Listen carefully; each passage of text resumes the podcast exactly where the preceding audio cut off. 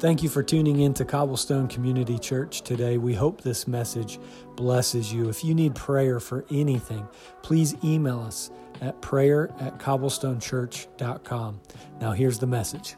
Over the last several weeks, Andrew and Jeremiah, they've, they've tackled some incredibly deep, challenging topics that, that Paul talks about in 1 Corinthians. And this week uh, is yet another one. You might, when we talk about it, you might think, well, that's, that's really not that challenging because we're going to be in 1 Corinthians 13, right? Love. How's that challenging? Well, I think, and I pray that as I share what the Lord's put on my heart, that it does challenge us. That it does challenge where we're at. That we kind of survey this morning what does love look like? What does the love, the real love in 1 Corinthians 13, not, not the, the, the wedding scripture, you know, husband, wife, like all that's good, but I, I feel like the Lord's put on my heart to speak this morning of something deeper, something truly deeper. And most importantly, the reason I get a little emotional with it is because at the core of who I am,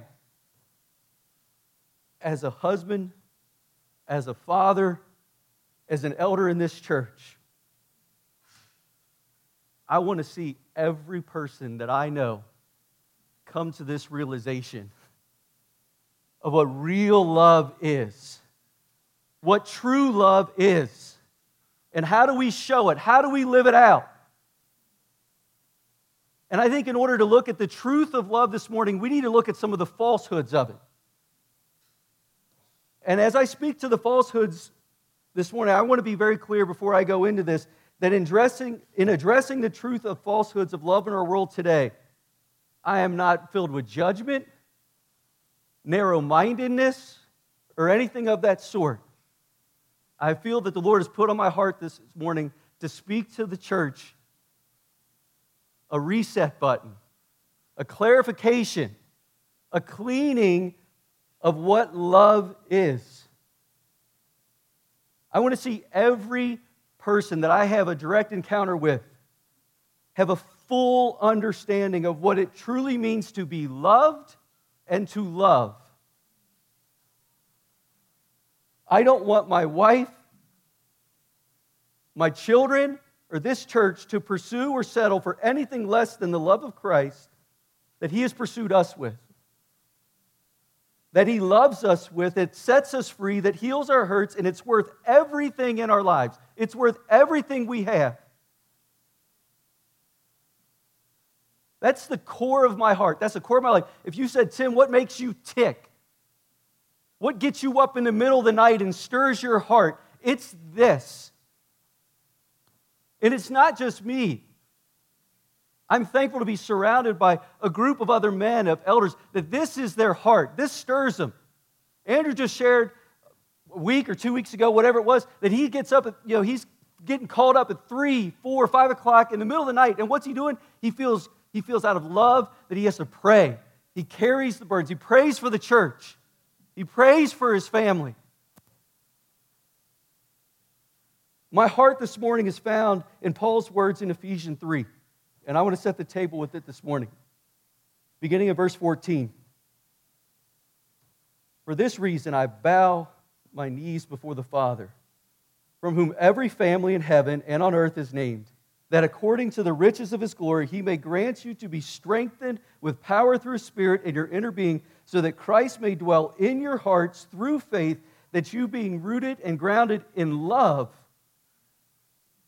may have strength to comprehend with all the saints what is the breadth and the length and the height and the depth, and to know the love of Christ that surpasses knowledge, that you may be filled with all the fullness of God.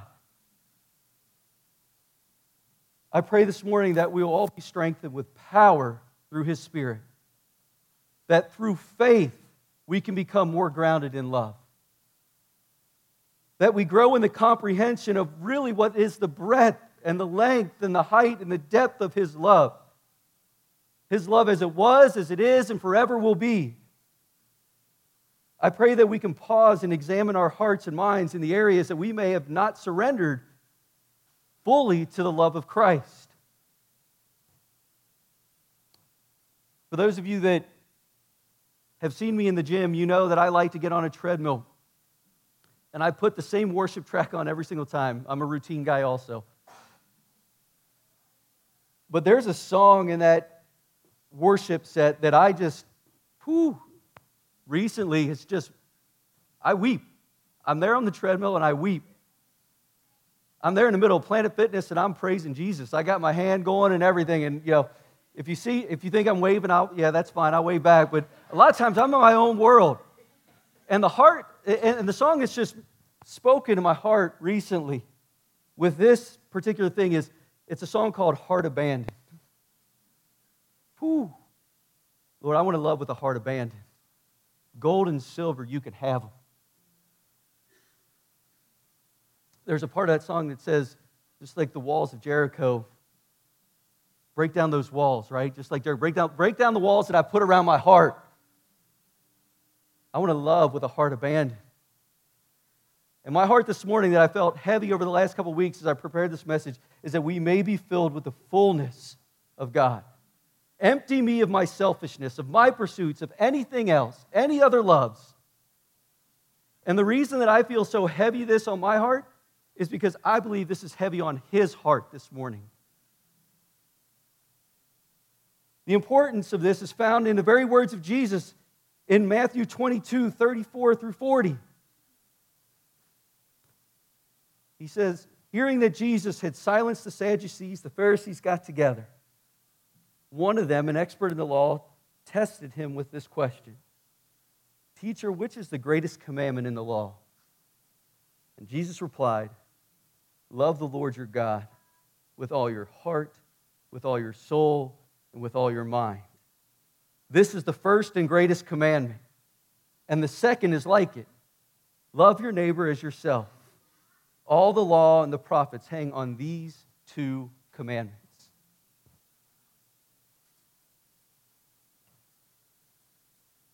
Jesus was asked, if you strip everything away, what's the greatest commandment in the law? Everything else aside, what do we need to focus on?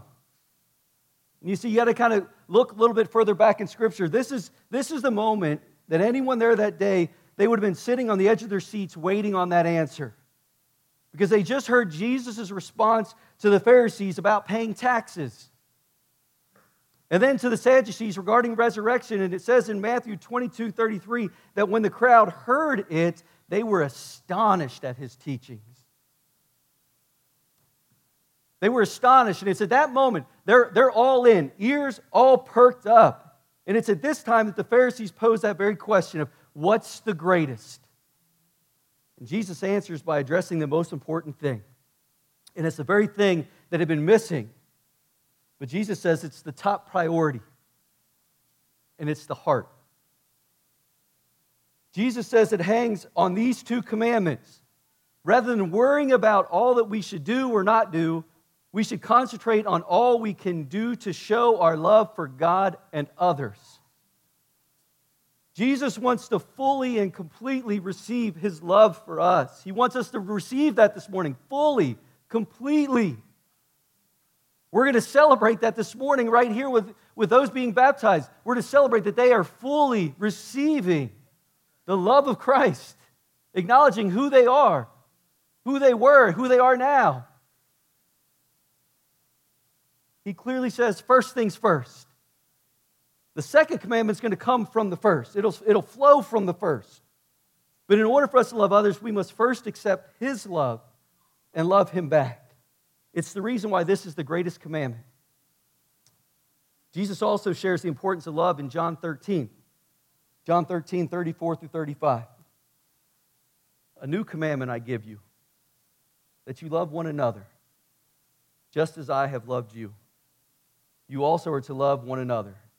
By this, all people will know that you are my disciples, if you have love for one another. Jesus shares further about true love in John 15, 12 through 17. This is my commandment that you love one another as I've loved you. Greater love has no one than this, that someone lay down his life for his friends. You are my friends if you do what I command you. No longer do I call you servants, for the servant does not know what his master is doing, but I've called you friends. For all that I've heard from my Father, I've made known to you. You did not choose me, but I chose you and appointed you, and you should go and bear fruit, that your fruit should abide, so that whatever you ask the Father in my name, he may give to you. These things I command you, so that you will love one another. God is love. But God is also holy. God is just. He cannot turn a blind eye to sin. He wouldn't be holy if he did. He has to deal with it. And he dealt with it. He dealt with it through his death. You see the difference between this kind of fluffy love that we're, we're, we're so inundated with versus true love is true love sacrifices.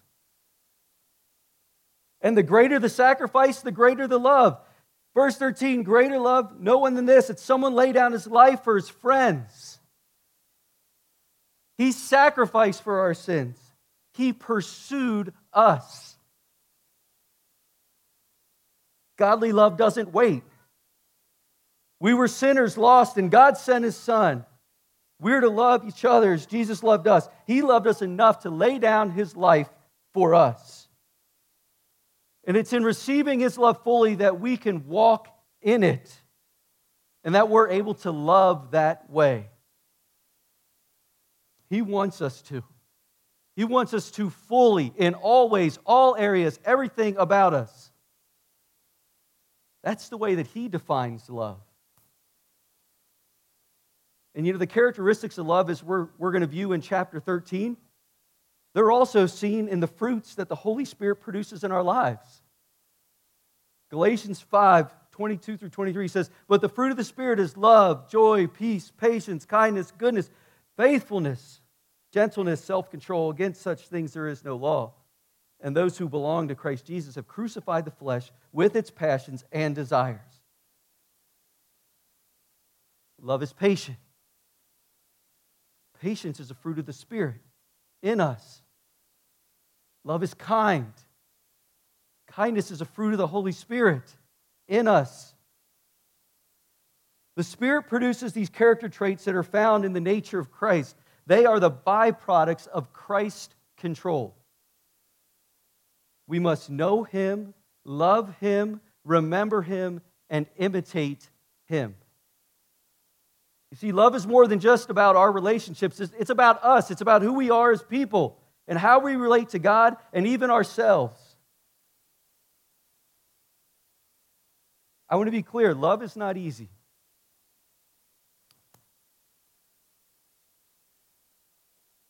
Love is not easy. Love wakes you at night to pray. Love, love keeps you committed when times are tough. We're going to talk a little bit more about that later on, but love's not easy. And love is something that we do over time. Day after day, we commit ourselves to love daily. We have to be intentional about loving. We have to, about, we have to be intentional about being loved. And it's absolutely essential for us to understand what true love is all about and how to live it out. I think Jesus makes that very, very clear. The problem is we've settled for a lesser type of love because we don't fully understand what true love is all about. And the problem is that our culture, we, we've, we've, we've been inundated with these type of false images of love. We have a broken image of what love is. We trivialize the meaning of love. We manipulate the meaning of love. There's confusion between love and lust. There's confusion of true love. We have this kind of hallmark defined version of love. And trust me, I buy Hallmark cards, nothing against Hallmark. But that's not what we're talking about this morning. You see, we get these false images. We get, we get these images of love either from our parents, our past relationships, our friendships that we've been in, and maybe we've been hurt. we've not been loved well, we just start to associate that type of, well, that's, that's what love is. Others of us get these images from culture or even Hollywood. I can tell you it's disturbing if you ever try and watch a late night program on TV, just talking like, I'm talking like 8, 9, 10 o'clock. Tell me there's not false images of love that are just inundating you through the TV, through Netflix, through the movies, through everything. Have as many partners as you want. You don't like that one? Go get a new one. It's all about you. How's love serving you? We live in a world that, that throws slogans out there of love is love. Love wins. And meant on the surface to be harmless. Right? Sounds good, right? Yeah. Love is love. Love wins. At the core, it means that we should be able to define how we want to love. We define it. Love is about what we want. And that's just on my heart as I sat before the Lord over the last couple weeks. Whew, I want to get I want to get me out of the center. I want to get us out of the center. Because love is love suggests that love is self-defining. This self defining concept of love is so damaging and so dangerous because it puts us squarely in the center. In Christ's version of it, Christ's definition, it's all over here. That's old, that's antiquated. We're so enlightened. We have figured out the real meaning of love. In church, if there's anything you hear me this morning say, Please don't fall for that lie. He is the same yesterday, today, and tomorrow. His word stands true yesterday, today, and tomorrow.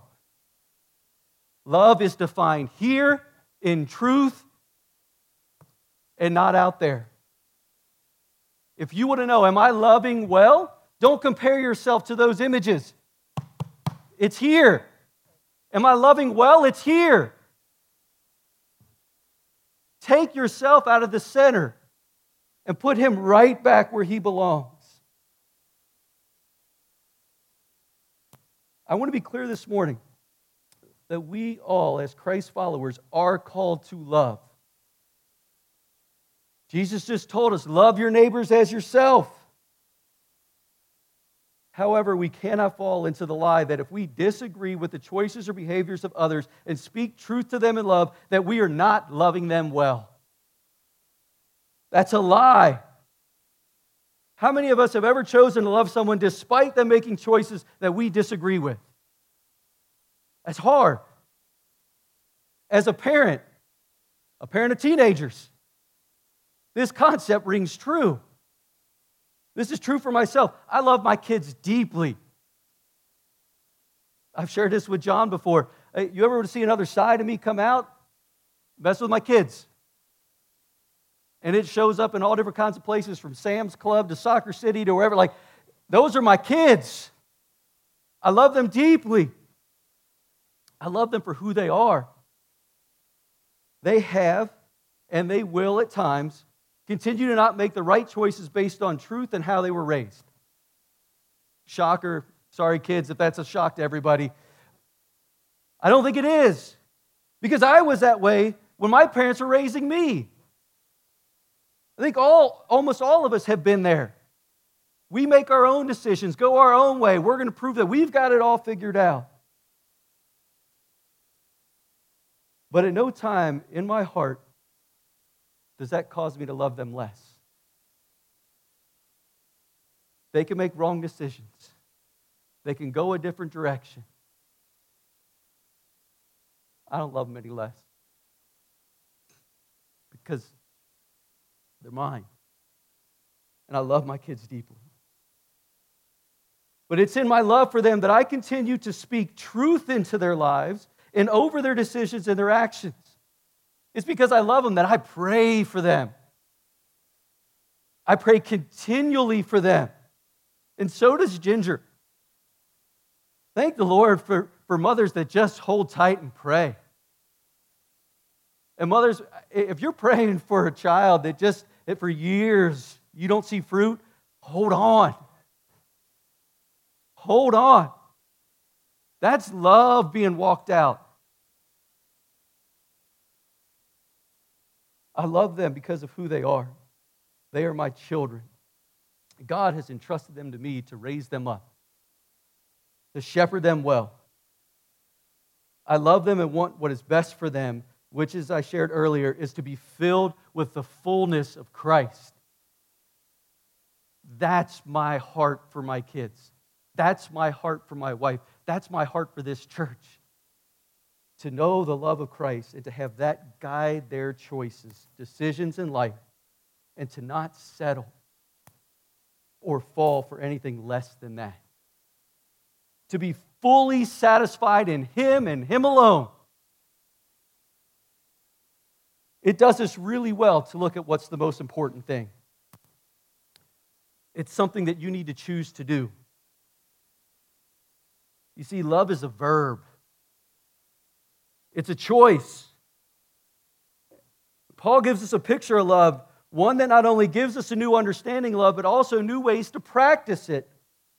How Christians treat those both inside the church and outside the church. This was a prescription of how the body of Christ should be living out their faith together. You see, Corinth had a core problem in the fact that they did not understand the virtue of Christian love. Church, we can relate.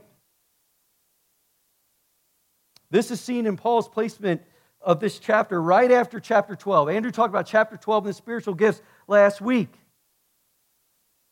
It also, Paul also talks about in chapter 12 about how the body of Christ is like a human body.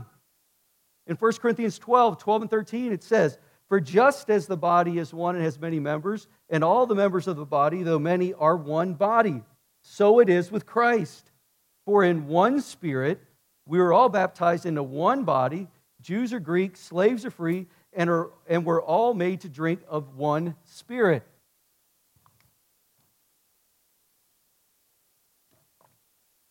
Right at the end of chapter 12 and verse 31, Paul transitions his teaching.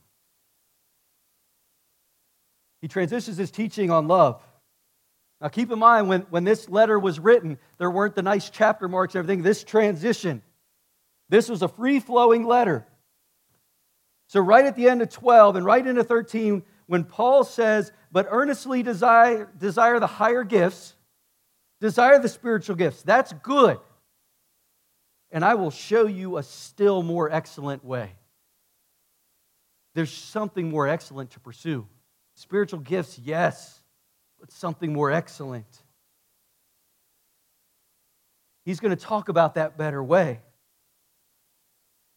Andrew talked about it a little bit last week, but you see, the, those, those in, in Corinth, they were elevating themselves. There was pride. They had a spirit of pride about them. But Paul says no spiritual gift is more important than others, just as no one body part is more important than others, because the source is the same. And so is the value of the gift. It's not something that we should compare to other people because the source is the same and we should use them to put the focus back on Him. The motivation behind the gift must be love. In 1 Corinthians 14:1, he says, "Pursue love." Paul's saying that you can have every single spiritual gift, but if you don't have love, it's worthless. We're going to get into 1 Corinthians 13 now after all that. We're going to get into 1 Corinthians 13. We're going to kind of go through that. But under that lens, right, this is the seriousness of love. Beginning in verse 1, verses 1 through 3, it says, If I speak in the tongues of men and angels, but have not love, I'm a noisy gong or a clanging cymbal. And if I have prophetic powers and understand all mysteries and all knowledge, and if I have all faith so as to remove mountains, but have not love, I am nothing. This is one that just, verse 3 if I give away all that I have, and if I deliver up my body to be burned, Talk about sacrifice. But have not love, I gain nothing. To put it in the context of the entire argument, those people who were worried about how superior they were because of their spiritual gifts, those people who just knew that life would be easier if everyone were like them, in the eyes of Paul, their real problem wasn't simply a lack of focus on God, it was a lack of love. And his message to them is that for a follower of Christ, love is the greatest thing that we can have and that we can show. In verse 1, if I speak in tongues of men and angels but have not love, I'm a noisy gong or a clanging cymbal. Noisy gongs and clanging cymbals are annoying if it continually repeats itself, right? I love the worship we have up here. David does a great job of making it sound good, and so do all the, the worship team. But if we just had somebody up here with a gong and a cymbal, it'd get pretty annoying after a while. And any gift that is self directed is a problem. As I read through this, it struck me that it's possible to exercise a gift that is divorced from love. But if that gift is exercised divorced from love, it leads to pride. And it builds our kingdom, puts us right back in the middle of it. A gift used like that doesn't build God's kingdom. Love makes our actions and our gifts useful. It's used to love others, it's used to love and give glory and honor to God. Paul continues then to give instruction, beginning in verse 4, of what love being lived out looks like. Love is patient and love is kind. Love does not envy or boast, it's not arrogant. He begins with this passive and active description of love. Patience is the passive, it's what automatically happens when love is present. I gotta tell you, by nature, I'm not a patient individual. But in this type of context, if I truly love my children and they're not making the right decisions, I'm to be patient. Speak truth in love. I'm to be patient. I'm going to give allowances for their faults and their weaknesses. When we love someone, it changes how we act towards them. The greater truth here is that if we live a life of love, this won't be just true of a few select. It's going to mark our lives. We will look different the way that we treat all people that we come encounter with, everyone around us. That includes the annoying person at work. And there are two types of kindness there's kindness with our actions, but then there's also kindness with our words. First, kindness in our actions. The word Paul uses for kindness means to be benevolent to one another. In other words, show one another acts of loving kindness. It should be visible, it should be seen, it should be part of our actions. But second is kindness with our words. And our words have the power to build up or to power to tear down. And it hurts when words tear us down. Ooh, that hurts when someone you, you really care about can just tear you down with their words. We have the opportunity to speak words of encouragement over others. We need to look for the God given gifts and graces. We need to look for their passions, what motivates them, what drives them, and praise them. That's one thing that I do for, for all my kids. If they do a good job, I'm right there along. I praise them. So much also with our Father. He rejoices.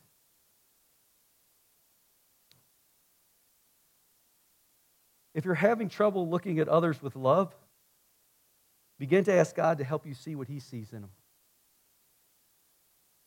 Change your lens because God loves others in ways that you don't. And you begin to love them as God loves them.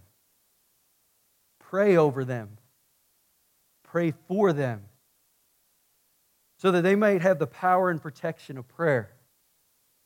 Your words have power, They have power to change someone's life and their future. Ephesians 4:29.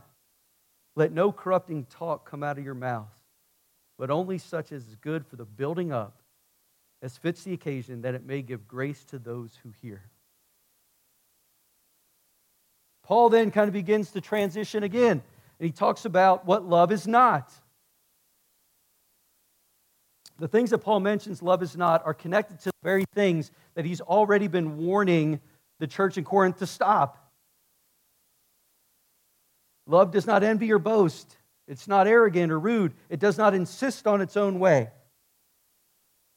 Let's break that down. He begins by saying, Love does not envy. I looked up the definition of envy. It is to desire to have a quality, possession, or other desirable attribute belonging to someone else. Envy is about desiring something for yourself. I want. I want that. I see what they have. I see how they act. I, I, I want that. That's envy. But love is about putting others before yourself. Paul says it does not boast. In the original argument, Paul is saying to them that they don't have anything to boast about because everything comes from God. One of my favorite verses. It just spoke to my heart. So much so that I have it right there, if you ever see it. Not going to do that. but Galatians 6:14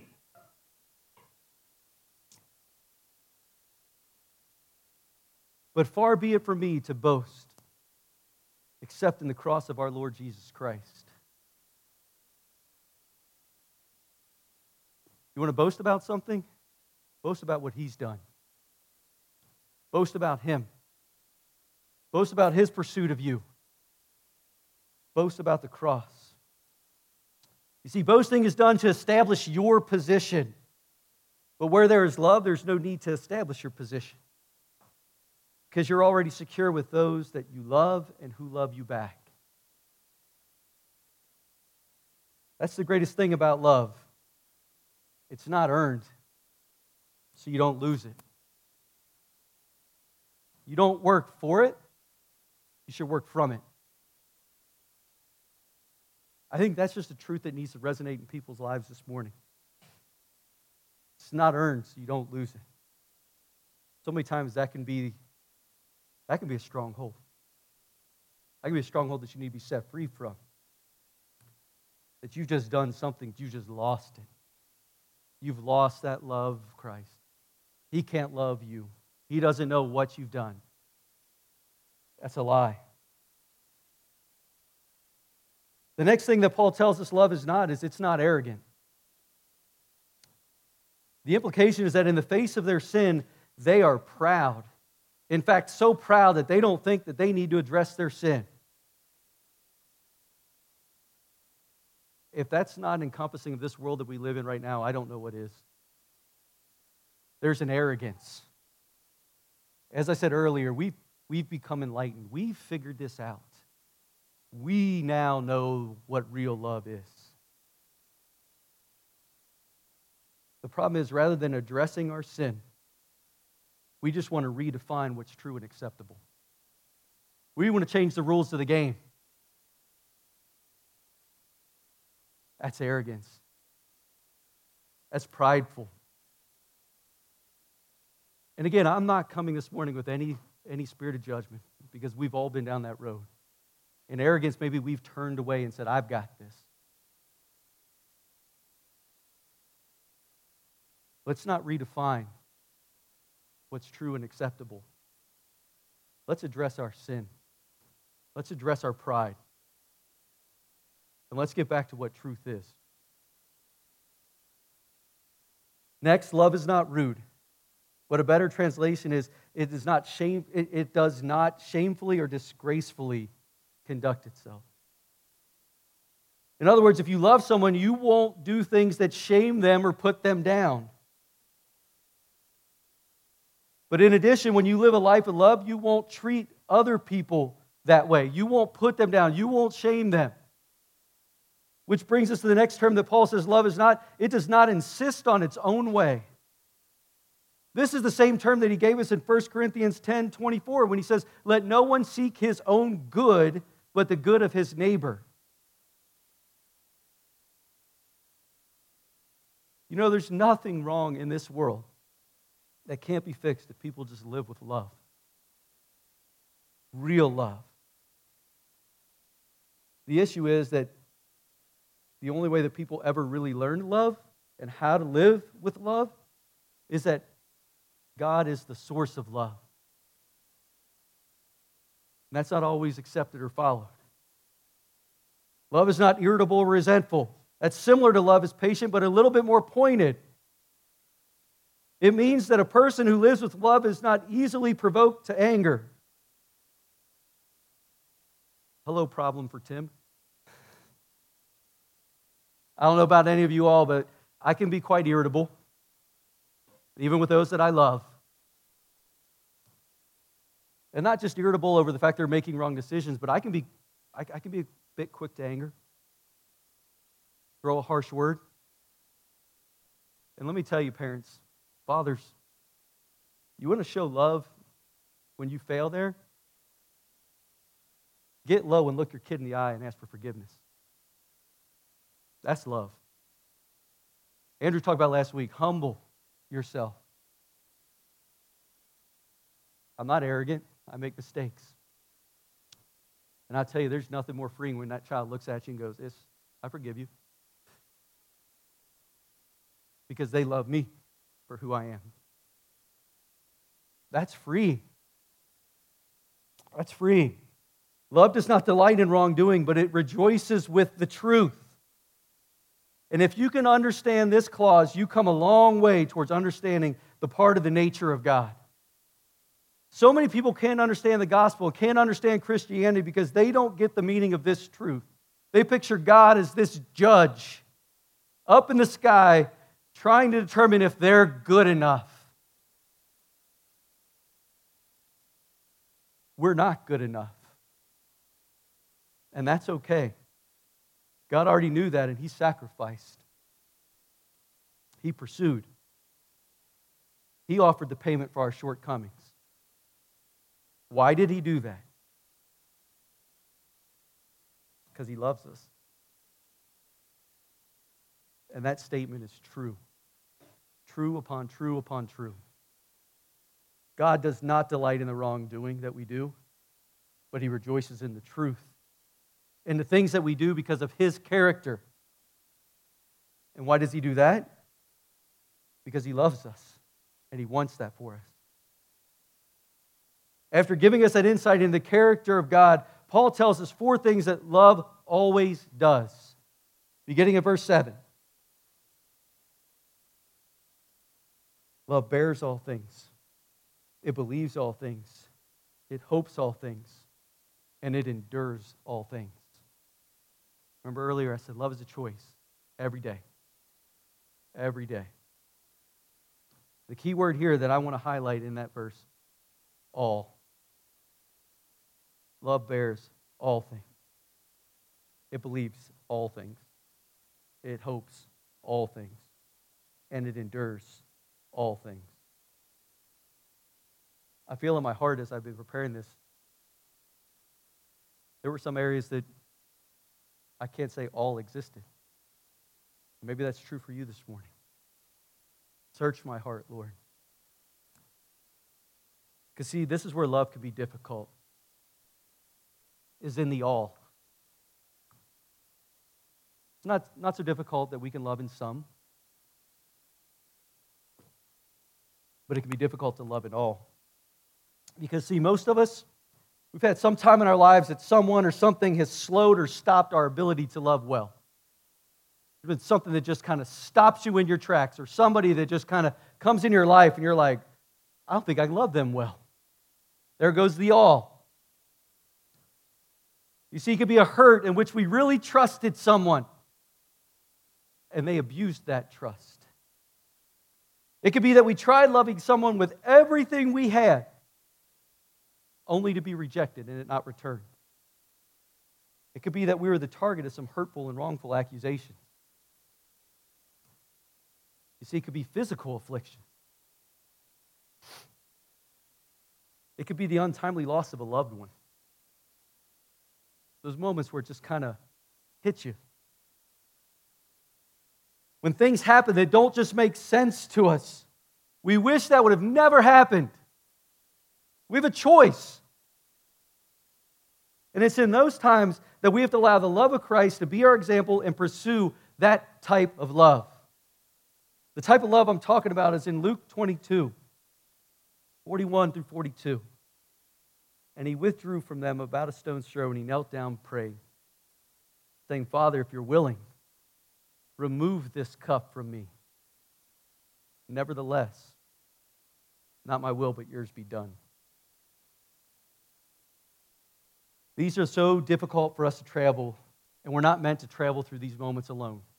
That's where we're at, church. We should be walking with each other. In these times, we lean not only in on Christ, but we should lean in on our brothers and sisters in Christ. Because it's hard to love through the nevertheless. Loving through nevertheless moments is tough. When you got to sit there and you got to posture yourself and say, Not my will, but yours be done. It's hard to do. But we need to love Him through the nevertheless seasons. Because His love for us doesn't slow down or stop during those. Sometimes we, we, we feel like maybe He's left us, He's abandoned us, He doesn't love us anymore. That's why this happened. And so we fall less and less in love with Him. We need to love Him through the nevertheless seasons. And we need to love others through the nevertheless seasons.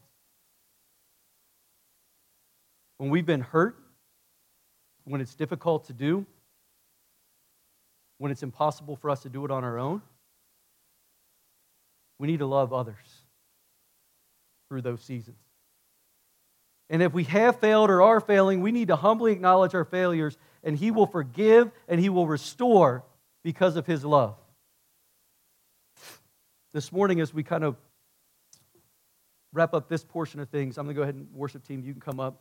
Um, I'm going to have a couple of the prayer team members come forward as well because I feel like where God's taking us at this moment. As I close, just with this portion before we celebrate baptisms and everything, I want us each to take time to sit before the Lord and examine our hearts. This is between you and Him this morning. Where are we at with loving Him first? Have we put other pursuits, other loves in front of Him? What drives our decisions? What, what, what is it in our lives? Are we loving Him first? And if you say, no, I'm struggling with that,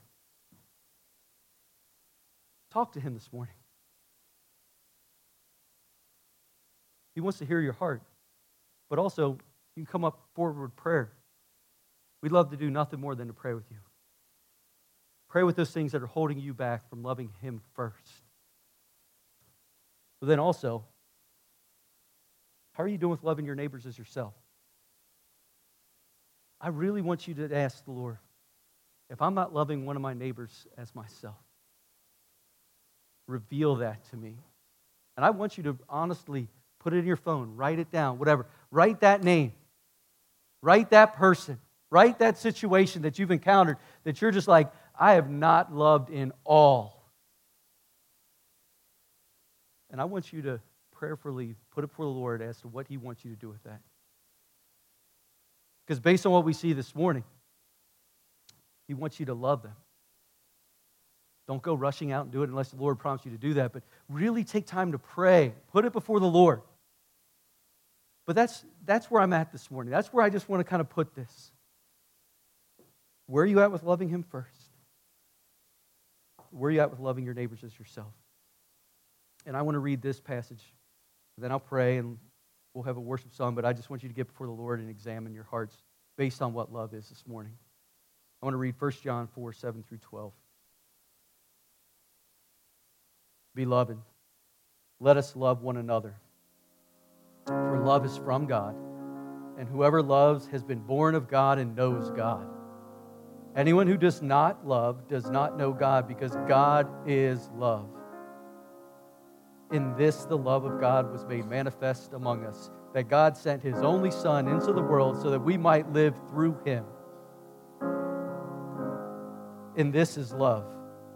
Not that we have loved God, but that he loved us and sent his Son to be the propitiation for our sins. Beloved, if God, is so, if God has so loved us, we also ought to love one another. No one has ever seen God.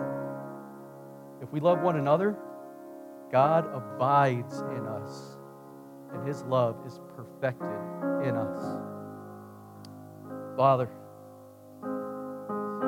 I just have those words again. All. All of our minds, all of our hearts, all of our souls. But I will lay that right now in front of you say, Lord, examine me. Am I loving with all? Deep rooted, not romantic, feel good. Am I loving you with every inner part of my being? Everything that you knit me to be. Am I loving you with all? If I'm not, Lord, I'm sorry. Oh, I'm sorry. And if I'm not loving others well, if I'm not loving them as myself, I repent.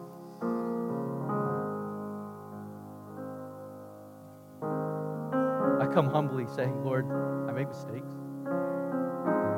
Oh, Lord, what I want more than anything is I want to be a reflection of your love in every room I walk into, in every relationship that you put before me, in every area of the city you call me, in every area of the state that you call me, in every area of the country you call me, wherever you call me, Lord, I'll, may they know that I'm your disciple because of the way I love.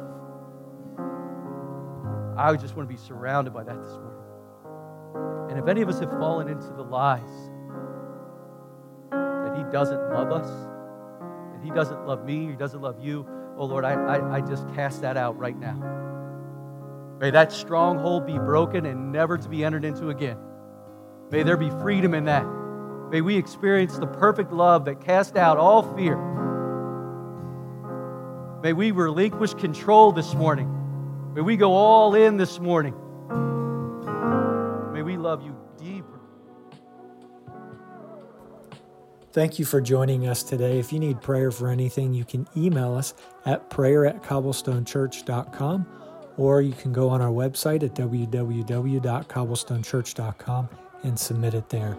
We'd love to pray for you. Have a great week and God bless.